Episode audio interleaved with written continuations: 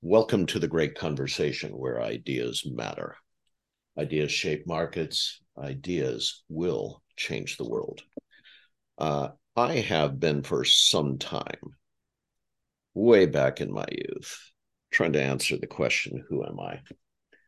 And uh, because I'm socialized along with the rest of you, that Who Am I took an educational journey, took a uh, vocational journey, and that uh, who am I still was there, still striving to understand who I am. I found my identity through my craft, if you will, and uh, and did very well, prospered, and uh, like many uh, in uh, exploring the craft, was promoted through a series of management turns uh, where my identity became uh, realized through uh, the tribal efforts, if you will, of a team, later a department, later a company. And those journeys uh, had no recipe, there was no guidebook for those journeys. And so I, quite frankly, was remarkably encouraged when I ran across Mark L. Vincent. Mark uh, is uh, a seasoned executive advisor and process consultant these days, but he's been on a journey through nonprofits and for profits where he's been a student of leaders and how they act through their organizations, has been an advisor to CEOs in that process. And when he wrote his white paper, which we'll be providing a link to on the three turns of leaders, I just, it just hit home. It resonated. Mark, Thank you so much for joining us on the great conversation. This is a pleasure, and I look forward to the conversation. I, uh, I'm sure you've run across many people like me. That summary I just gave at the opening, many people trying to find their identity and not sure, quite frankly, how to describe where they are at any given point. Is that true? Yes it is the journey. Is it the hero's journey? Some um, make it heroic, and of course, um, there is going to be, uh, we can assume it, tragedy along the way. So there will be tragic events and there will be heroic events. And the leader who keeps leading and not just managing is going to be is going to be pointing to what is next and will occupy a learning place. They'll they'll they'll stri- let's change that. They'll strike a learning posture along the way. That's the one thread that runs through them all. Learning posture. How do I recognize that posture in another? Because it seems like it's absolutely essential if I'm going to be hiring people at any turn in their career. Well, there are a couple of things I look for now. I wish I'd known it earlier in my career, but I look for now when I am talking with someone who's looking for a new position, or maybe I'm helping an organization find someone for that new position, or I've been invited in to sit down with a leadership team and kind of evaluate where folks are, how open they are, whether they've reached the spot where they they really need to be, or whether there's another kind of trajectory for them. And what I listen for is whether that person is leaning in or leaning away, or whether there's this third posture, which is I'm pretending to lean in, but I've got a hand up in the way. So I'll ask questions and try to create space that's protective. That third posture is the most difficult one and the one where I have the least hope when I'm working with such a person, where I would sit down and say, I think you are avoiding what's in front of you a person who's leaning away can actually name what their fear is. They're articulate about it. You can ask them whether it really needs to be a fear. And sometimes, quite, in fact, quite frequently, they'll be saying, ah, there's nothing to this. I need to lean in. And you can feel that shift happen. None of us leans in at all times and in all places. We're we're driven to react. But when through time and experience, we learn to say, I don't need to react here. There's an opportunity here. I may have to look to find it, but there's going to be an opportunity. I get to learn, I get to grow. I don't know what it is, but I'm open because I know that is the better strategy. And the, the faster I can get to open and away from resistance, the sooner I'll be in this new place and get to enjoy the benefits. And I often compare that because I've lived in the North Woods a good deal of my life in Wisconsin. That when you go to the lake that first warm day, late spring, early summer, the air is warm, the water is not. The only way you're going to enjoy it is just to leap in and start thrashing around, get your body moving. You have to overcome that internal resistance to want to be comfortable in order to go have fun. And we need to take that kind of approach to the opportunities that come toward the unknown. And so when someone starts to ask questions, not to avoid, but to ask questions to understand, and they can engage curiosity, you know there's a learning posture. And so listening for that as we describe that new thing that's in front of us uh, is one way we can know if there is a learning posture that has been struck. I do want to get to your white paper for a second, especially uh, now that I've discovered that you're attempting to turn it into a book, which is, in my opinion, you'll all see in, in a second as we talk about the three turns, why I think that's so important. But I uh, uh, first, let's stay on learning for a second. I'm inheriting a team. I'm, I, as I said, I'm, I'm going to evaluate the learning posture of my team member. Are they leaning in? Are they leaning away? Are they attempting to block the way, even though they're pretending to learn? Uh, uh, that's very helpful. But let me ask you what is the best way for a leader to cultivate, no matter what they confront, a learning posture in another? So, if I understand correctly, Ron, we're talking about um, someone who's got it, eh, going to inherit a team. They, they're people that are already there, and now they're working with them, and they need to discern: is this person ready to go and grow, versus uh, having a kind of a resistant wall up? Do I do I have the question? Not, not not only discern, not only discern, which would be quite frankly, intuitively, I'd want to discern first. But I, I'm also open to the fact: is there something I can do to ah. set the stage? To cultivate a learning posture. Yeah. Yeah. So let me go back to those three uh, approaches that sure. that I think are pretty easy to spot: the lean in, the lean away, or that pretend I'm leaning in, but my hands are up to resist. Um, if I am that leader, I'm going to be able to figure that out and uh, figure out what the posture is in another person, as well as offer something that's helpful. If I listen and ask and check in with and get that person talking more than me talking and then asking them what they think about it and see whether they you know want to engage it or not. Because if i'm one of those persons with my hands up i'll say all the right words in response to what you tell me as that leader. So um, what we can listen for is whether that person is asking questions about mission and values and how that will apply. So if they're saying, you're this new leader and here's this thing we're facing, how are we going to do more of what we want to do? Uh, if I have an objection, I'll still reference it in light of mission and values, maybe strategy. If I am leaning away, I will ask questions about what does this mean for me? Uh, what about my comp? Uh, what about my division and the things that we're doing? Are you going to protect me? Am I threatened in some way? Those will be the kinds of questions that come up. The person who is pretending to lean in is going to ask philosophical kinds of questions that don't move it. Like, how do you know that this is true? Or where did you get that information? Or what books would you recommend I read? That'll be the stuff that they'll ask.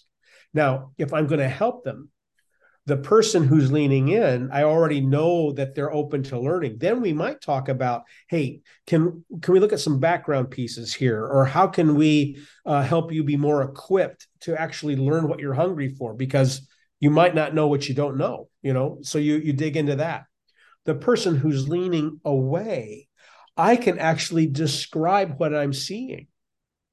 And if they're open to learning, they will correct. You know, you're right. I've been afraid. This kept me up at night. Thank you for helping me reset. Can I can I start again? They'll they'll they'll make that move. We all need that grace. That person who's in the middle, that's much harder because you have to kind of sniff that out and then you still want to name it. You still want to say, I hear you saying one thing and doing another. I hear you afraid. Is that true? And if they start to deny that, blame somebody else for the problem, um, continue on in that same vein, that's a warning sign. Uh, I would say when it comes to status and whatever you want to do as a leader, that should be at least a flashing amber light. And and then you're on a journey, right? Because yes. now you're on a journey to see if you can break through. And you have a timeline if you're a leader in a business, because that I would imagine that third personality you're talking about is the one that could be a virus. Yes, very much so. And um, the breakthrough actually, if I'm that leader, I'm not responsible for that breakthrough. They are responsible for their breakthrough. I'm responsible for setting the table where they can, you know, dine from that or not. And I'm responsible for how long I let that run. Very good. Very good. You and I have talked about a hero's journey, if you will. It is a heroic journey. This the questions I opened up with at the beginning. The questions of who am I and what's my contribution? What are the what are the unique characteristics that turn into skill sets over time? And uh, with a learning DNA, um, I can begin to master those things. Uh, take us on this, what I call the hero's journey of turn one turn two and turn three. That's in your wonderful paper on linkedin. I'm going to make sure we link to it but also you're you're spending your time your life writing this book about. Okay i'll, I'll try to keep it condensed because there's so many things that of course absolutely and this is actually very deep and long running wisdom i didn't invent this um, I just found a way to describe it. But we talk about these phases in life, these three um, seasons, particularly in adult life, age 20 to 40 after you've been formed, 40 to 60, 60 to 80. Some would put it on different numbers. Um, Hinduism would point to four turns, but it still follows the same progression. They would say in the fourth turn, you're preparing for death. Uh, but your life before that is occupied by these three stages. And that first, you're becoming aware, coming into your own. So I like to talk about this as artisanal, like I'm becoming an artisan. I am learning to lead myself. I am learning to ma- manage my emotional wake. I am learning what I'm gifted at. I'm learning what I enjoy the most vocationally. And if I'm in a sensitive and caring organization, they're going to be on that journey with me, giving me opportunities, showing me grace when I fail as I'm trying to grow up. I'm going to learn if people want to be teamed with me or if I'm better working by myself, if people follow me or if I'm a better follower and cultivate my followership. I mean, we learn all these things and I kind of find my lane. And let's recognize that about 80% of the workforce, this is where they will spend their career. They will not go to a turn two or turn three. And if that's happening, it's outside of work because they're at the front line. They're the best crafts person. They're the one who can do all that tool and die stuff and teach others how to do it, minimize errors. Um, that's where we are. There are some people that discover, and they are discovered that they have the ability to lead an organization and they're better at leading an organization. That is their artisanship. And so they begin to actually have a vision for leading an organization. So they move into turn two, which would be we want you now to lead an organization and to lead others. You don't lead, leave leading yourself behind. You bring that with you, but now you're responsible for a whole organization of people and the way that that organization runs as it develops people and develops its products and services. And you bring that vision with you. So we might call this now the artist's time. Because if you ever look at a public art installation, there's not just one artist there. There is the artist who has the vision, and they're the artisans or budding artists that are helping. If you look at a beautiful piece of architecture, an architect had the vision, but it took engineers and general um, contractors and people who work in HVAC, whatever, to bring that building about. So you're in that spot where you're seeing this more complicated kind of a piece. Um, there was a um, LinkedIn uh, database study. Well, LinkedIn did the study using their tiny little database that they have now. And they came out and said only 14% of people will rise to be a lead of an organization, will end up in the C suite responsible for the whole of that organization. Now, not everybody's going to succeed in doing that. But at some point or another, about 14 out of 100 people will be invited to sit in that chair. That kind of follows that 80% never move beyond turn one. And that's not their fault. That's not a bad thing. It's just again about abilities and trajectory. So out of that then there will be some that have a long tenure. Maybe they founded an organization. Maybe they um, Uh, just had a way of working and they had a trusted journey and they've been at a place long enough that almost anything that's happening in that organization has come under their watch. And the people who work there came under their watch. Now what begins to happen if they've got a degree of operational excellence is that they have more time and they should use that time to really begin to develop future value for the organization, more of its mission, and things that aren't figured out yet, because the things that are figured out tend to atrophy over time. So now you're peering into the mist, you're trying to figure out future value. And as you begin to do that, you discover that succession planning means something more now than it ever did because mostly what you're working at is now going to go into the hands of other people to lead and then the legacy of that also begins to matter so future value succession legacy begins to be where you're at now you're not just managing and leading an organization that exists you're creating again you're bringing something that's messy and uncoordinated back to make it operational. And so we start to say, okay, at that point, you're now like a maestro. You're composing the symphony. You're writing the music that other people will play. You are now feeding the artistry of others. And the one thread that runs through all three of those turns that they're done successfully is that that person is a learner. They come to their workplace in turn one knowing they've got to learn. They move into the C suite and they know that everything they've learned is now not going to particularly help them. It's their ability to learn that's going to help them to move from becoming an expert marketer to becoming a very competent executive, moving from a horizontal, excuse me, from a vertical line to a horizontal play. And when you move into that third turn, you're going to, we always say the business needs to move up and to the right. You're moving down into the right figuring out what will make it up into the right. What is going to be the the lift under the wings of the future and how do you do that? You've never done that before. You have to learn. You have to figure it out. So you can't come at it saying i'm all competent. What you can come at it as is i know how to learn and i intend to learn. Yeah, I think of uh, two trajectories here in every one of these scenes, if you will, in every one of these turns. Uh, the trajectory at the beginning is downward into my discipline, getting very deep into my discipline, my practice, my profession.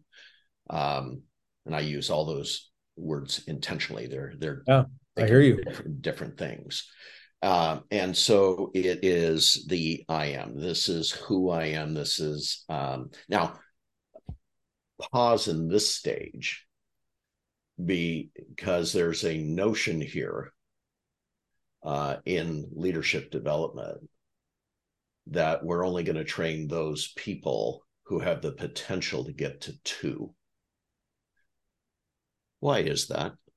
If 80% of people live lives of quiet desperation, as Mr. Thoreau said, and Gallup says 80% are uh, of the employees are actively disengaged or disengaged. If that is going on, why aren't we helping to develop their perspective of lifelong learning? so they can master their craft in phase one. Why why aren't we doing that? I can speak more from a Western and particularly American context. We have a deep seated prejudice grown up in our business schools that treats the human factor as a commodity, as an input. Possibly even a machine, because possibly at, even a machine at the right. turn of the industrial age, right? Right. Yeah. A disposable piece yeah. Yeah. of the formula that brings economic wealth. And right. increasingly with robotics and AI, we say, well, maybe we don't need the human factor anymore. And I'm not being a Luddite here as I talk about that. I'm not an anti AI person. I have very significant questions about some of those things, but we seem to be making choices not to supplement human development, but to avoid having to develop humans. And as a result, then uh, we can get a robot in place, pay for it over time. If we've got some things figured out, we don't have to employ humans for. We don't have to develop humans. We, you know, and so it becomes a way of avoiding. There's just a deep seated piece that wants to see humans that way, and it keeps showing up. Tied to that is short termism, which means we are reporting to our investors or our owners on a weekly or quarterly basis. Most of the time, it's monthly. I know a couple of them that actually have to run their numbers three times a day, and that's what's being tracked. So it's so short term. We're not thinking about what do we have 20 years from now. We're just trying to meet our numbers for the plan right now, and we're putting that in the C-suite. Yeah. So the result is uh, we don't want to develop humans and artisans. We can just replace them. That's correct. As opposed to we want people for whom this is their master craft and love what they do and take pride in their work and will actually help market what we do because they love their work so much. They tell they tell their coworkers, they tell their families, they tell their neighbors how much they enjoy the work they get to do because it's so meaningful. But that is not what they're saying if they're being treated as a commodity. And then we try to counter that with false marketing messages over the top you know isn't this beautiful when it really isn't behind the scenes even our socialization educational process um, takes the child takes the young person and says you are going to get a job for one reason so you can retire yes you can, you can buy a home you can you can put your kids through schools it's it's almost treating the system as a machine as well. So there's a two party action going on here. Yes. Right. And it it inhibits the learning and quite frankly, the prosperity of that exchange, the yes. prosperity of the human and the prosperity of the company they find themselves in. It's really yes. tragic, isn't it? Yes.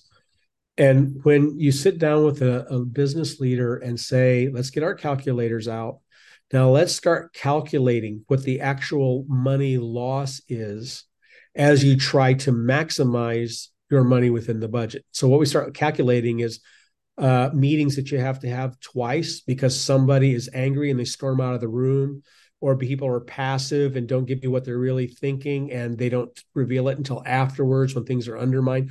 What does that cost in productivity? Or if after a meeting, people have to process their emotional uh, rise, their anger, their fear, whatever, and that's what they're talking about at the in the parking lot or over their uh, texts with each other while you're actually in the meeting.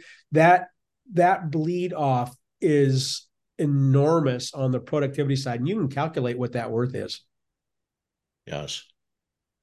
So now we we agree that that exchange is diluted. It's diluted at the human level and also at the tribal level level, otherwise known as a company.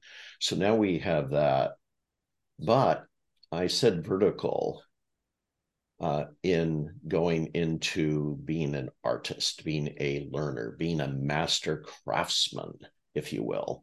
But the second turn is really interesting because you're going vertical again. Now it's in the leadership of others, helping them prosper personally and professionally and corporately And uh, so you're going vertical deep into that artistry, if you will, it seems to me, and horizontal across the organization because you're you're trying to connect the value of whoever you're managing into the greater cause. I mean that that's really an interesting art in and of, of itself.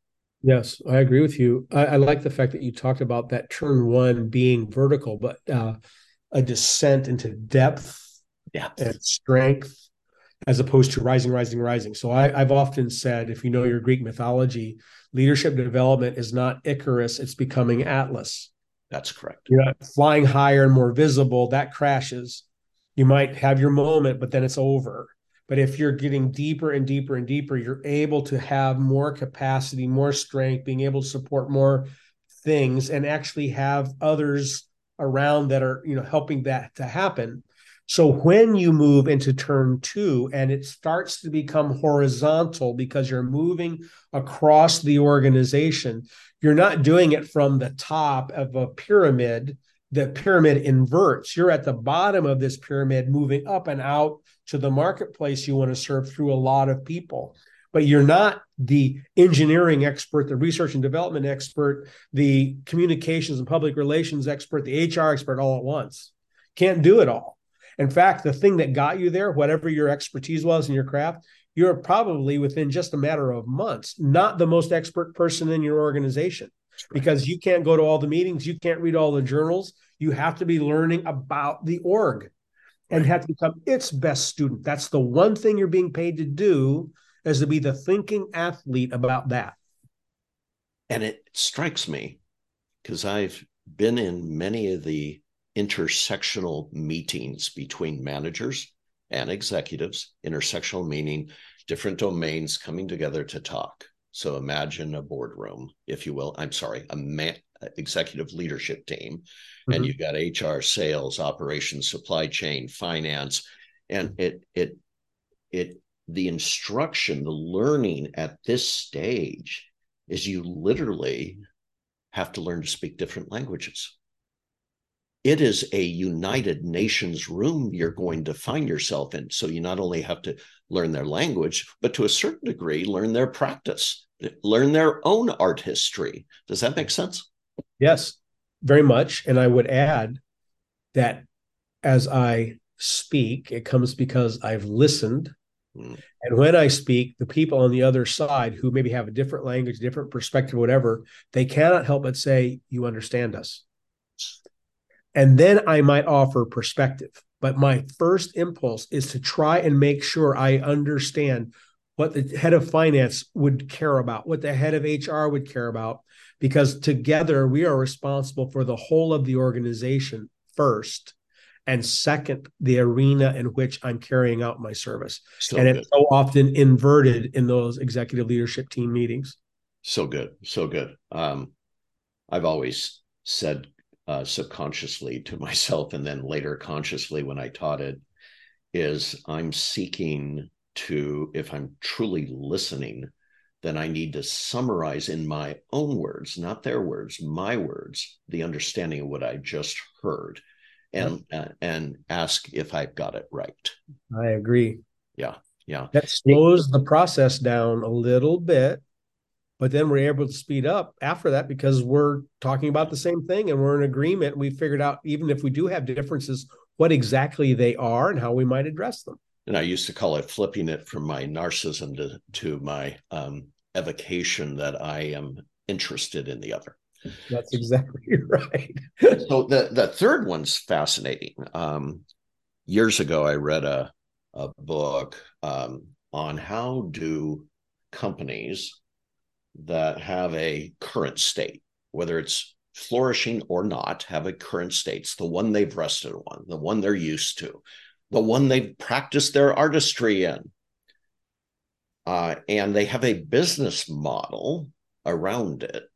And I've always often thought, how how do you entertain in innovation that may be outside those models, those mental and frameworks, those business model frameworks. How, how do you do that? And I, um, and I, I, it was really interesting hearing the stories of CEOs who had wrestled with that, realizing if they bring a new idea, into a mental and business model framework that's existing that they might actually see that innovation as a virus and try to kill it. Mm-hmm. Right. So there was this idea of stepping outside it. When I was reading your third turn, I wrote that down. I go, interesting enough, in the third turn that you're going to explain in a second, you talk about going outside and down or into a turn that you don't know where it might be going. Explain the third turn.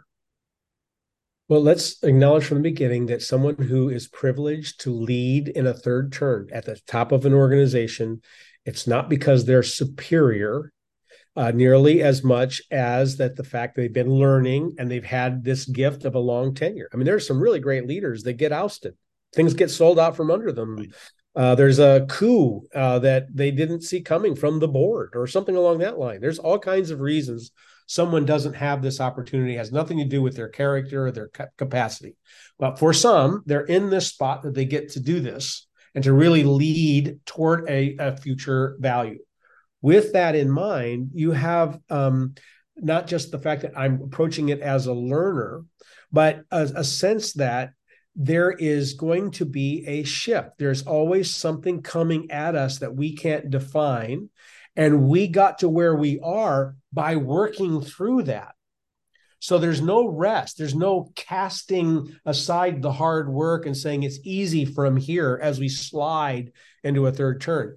The third turn calls on every gift we've developed and new ones we have to develop as we go towards something that doesn't exist but is going to need to.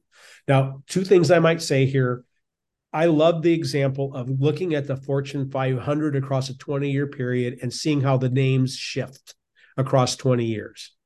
And the ones that remain, like an Apple, are doing something very different than they heart they started out. Like their main economic engine is not what it was 20 years ago. Uh, I just watched, I'll come to the second one in a minute, but I, I just watched the Blackberry movie. And I love what happens in that movie. It's worth seeing it on that basis alone.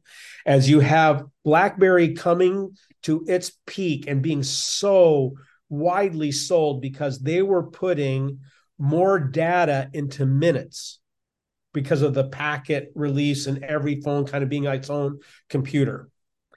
And then Apple comes along and says, we're going to put more minutes in the data so that people will spend more time on their phones. So BlackBerry diff, uh, disintermediates the whole cellular phone industry and wins, and then can't see what's coming as Apple goes to keyboards that are on the phone, no clicky clacky little press of the button, and everything's uh, now in the cloud, right? So they you have these big shifts that that have businesses rise and then fall and the reason they fall is they can't see what's next and it was the skill of seeing what's next that made them rise in the first place so as we move into that space we get into a very dicey place where we have to figure stuff out. And as we do it might mean that it's a whole new enterprise. It might mean that what service we're in is going to have to disappear and that may mean the whole workforce is going to have to turn over especially if they resist it. But they wouldn't have their jobs at all if you stayed right where where you were. And that that is that again it just calls on all the leadership gifts that we have. My second illustration really quickly ron would be the um the uh, what we see with the the uh, electronic vehicles coming out gm went out there and said we're going to be all electric by 2035 now we got to figure out a way to sell gas powered engines in order to finance making the shift and how we ratchet that up and down. They're doing it knowing that anybody who's running that company has a board seat now is not going to be in those seats when the when 2035 comes in all likelihood.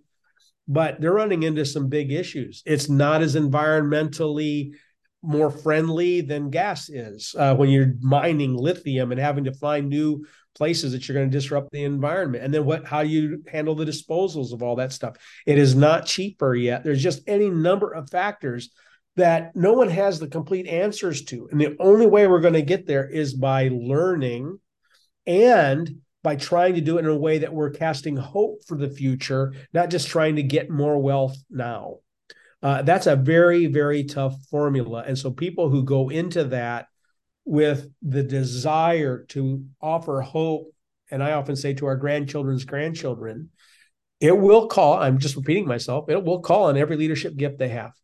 Yeah. It's so interesting. I think we're the only species that puts off um, uh, artificial waste. I have to. The windmill industry is pumping cement below our farmland, just tons and tons and tons of it. What we do with gasoline uh, and the petroleum industry, and now you know everything being plastic. Try to go on a plastic fast. Try to do everything without plastic. There's just waste everywhere, right? And we have to make hard choices about the downstream effects of our work in a short-term economy, paying attention just to this month, do we hit our numbers? We don't want to think about downstream effects. We keep pushing that off. Somebody else will have to deal with that. So, with every product that we make, every service that we render, every expense that we do, we're going to pump carbon in the air, even by our breathing. So, what are we going to do about that? And how are we going to live? Well, we're going to have to try and do our best. And we're also going to have to acknowledge the the complications that come on the backside of what we do and to be open to learning how we can further mitigate them. Right. how we can uh, own what's wrong and broken and and be ready to try and address it even as we're trying to br- bring the good. It, they go together. And uh, the whole learning dna is all about ownership um, that we're looking for in our people and we want to inspire for themselves to look at too. What are you going to own? If I can summarize, let's see if I can. I again urge you all to read Mark's white paper and stay attuned to when he finally starts uh, taking pre-orders for his book, his future book. But I'm going to try to summarize how it impacted me. In the first turn, I, it's all about I am. I am becoming a master of my practice, my skill, my vocation. It becomes my identity in a in a sense, becomes who I am. In the second phase, it's about we are. We are our identity through and with others toward a common goal or mission. And in the third stage, it's I and we become. We're becoming something maybe different, something more special. There's a art of seeing here, even before you take the turn, that gets really interesting and really fun. Does that make sense? That's very well said. This has been a great conversation with Dr. Mark L. Vincent.